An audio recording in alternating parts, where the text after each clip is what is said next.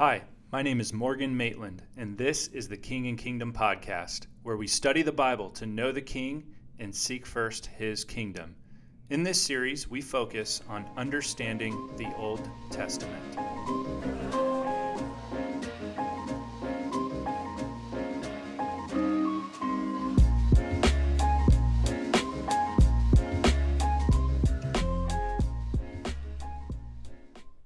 Okay, let's review to this point.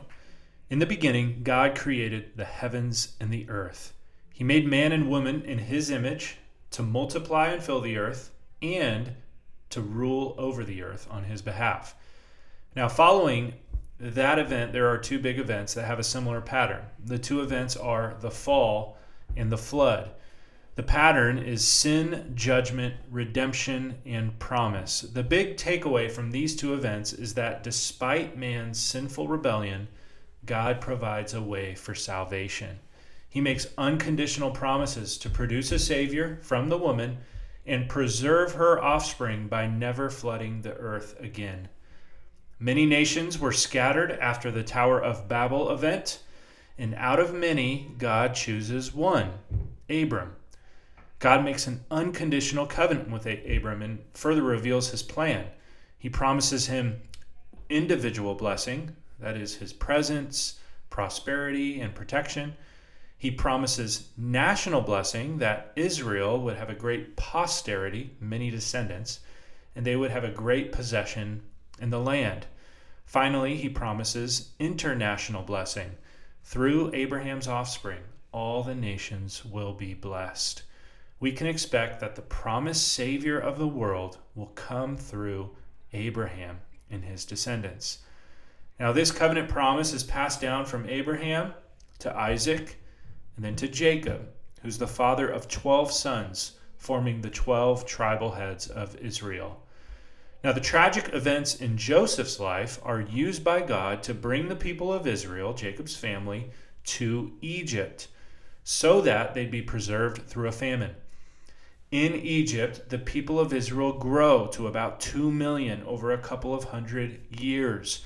A new Pharaoh rises up against Israel and against Israel's God, and he oppresses the people by enslaving them and killing their children. Now, this is the impetus for a great movement of God where he saves and sanctifies his people.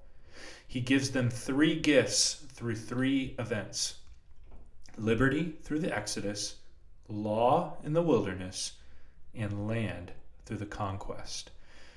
Do you remember where we left off in the last episode? Joshua is standing in front of the next generation, and it's time for him to pass the baton.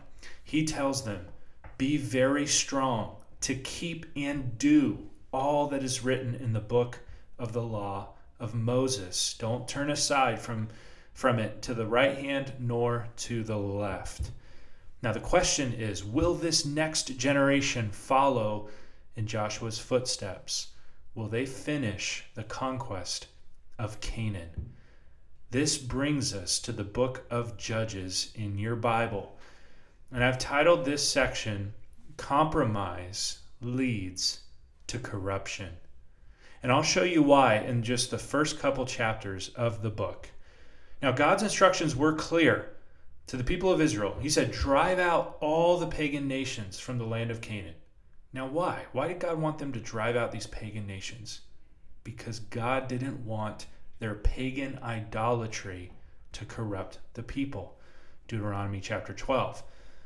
So, what does the generation following Joshua do? Do they keep those instructions? Well, Judges chapter 1, verse 28 says this when Israel grew strong, they put the Canaanites to forced labor, but they did not drive them out completely. There we have a compromise. It may seem small, but it is a compromise. God said, clean out the whole house, and they left some rooms dirty. He said, burn all the stock, and they left a few batches untouched. A small compromise is a moral failure and an open door to massive corruption. Listen to what the angel of the Lord says about their compromise in Judges chapter 2.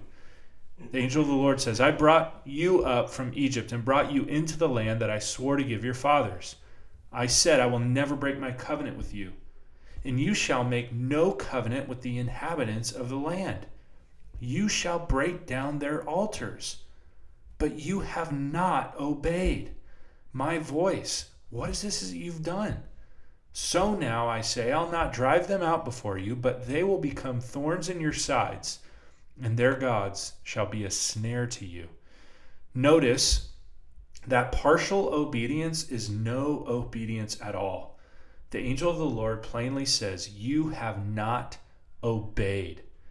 Now, Israel may have tried to justify their compromise by saying, Well, technically we did conquer these nations. We just didn't kick them out. We, we made them slaves.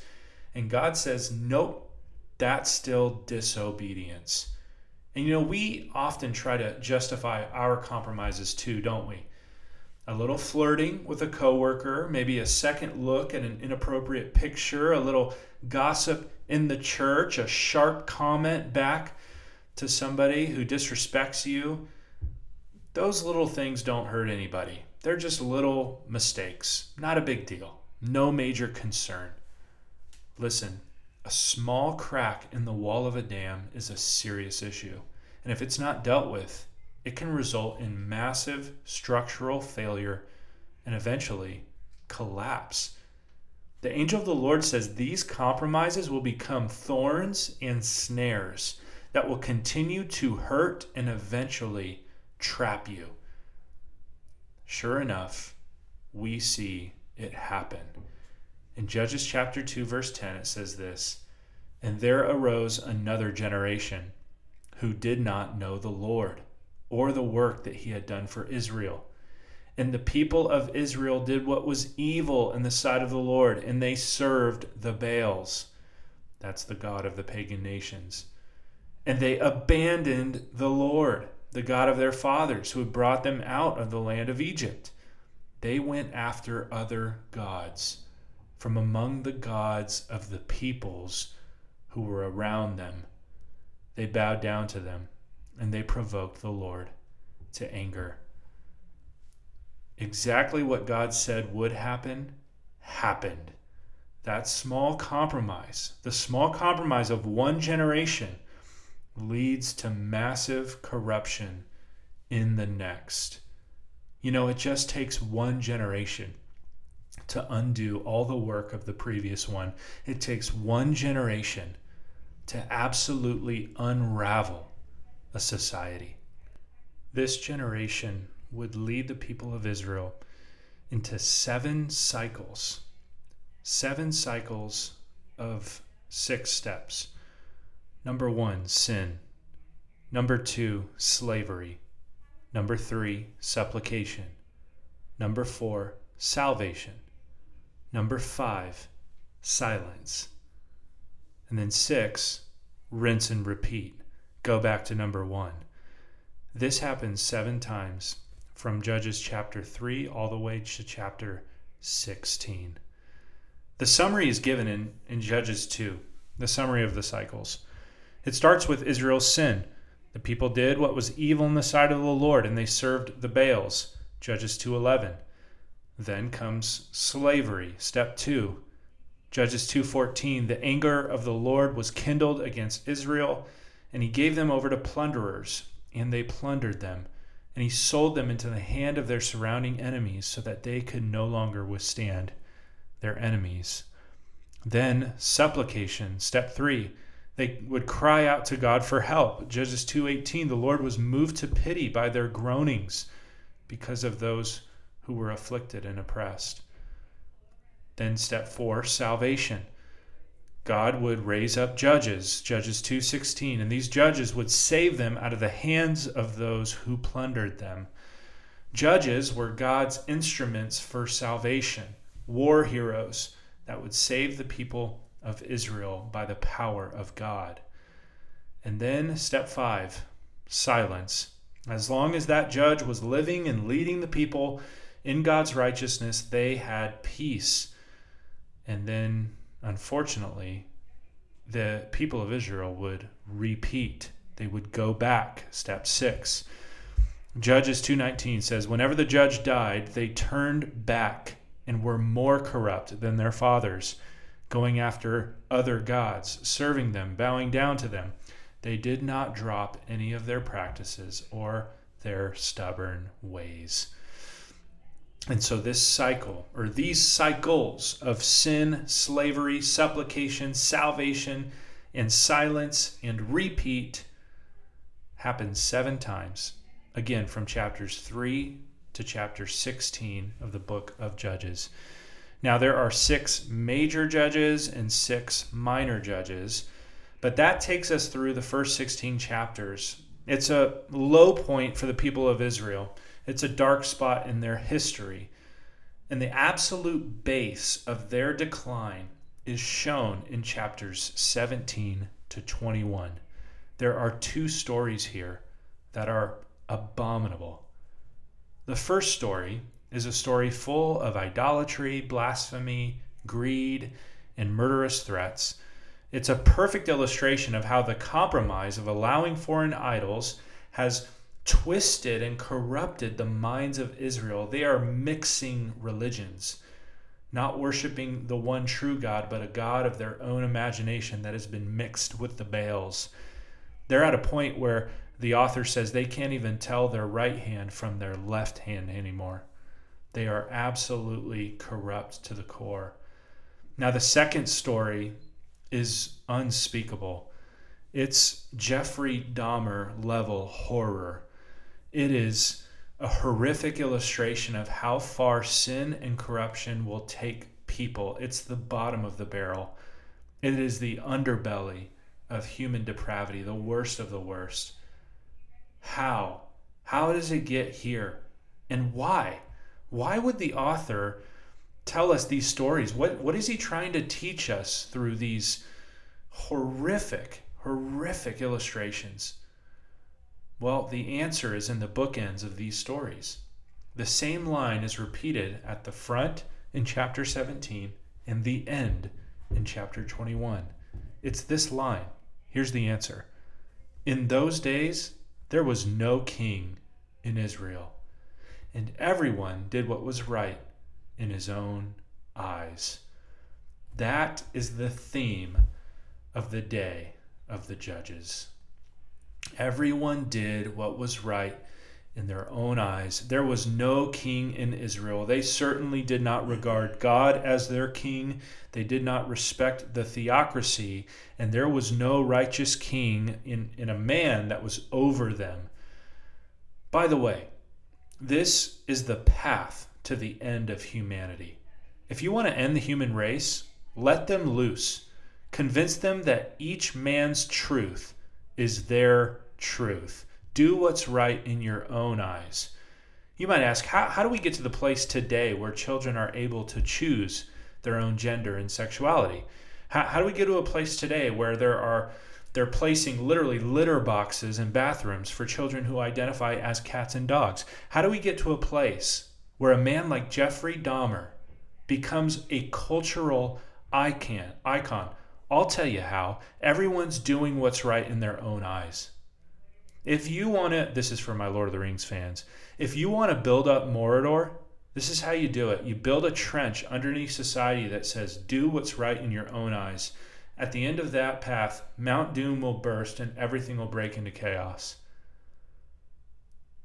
Think about the big picture here.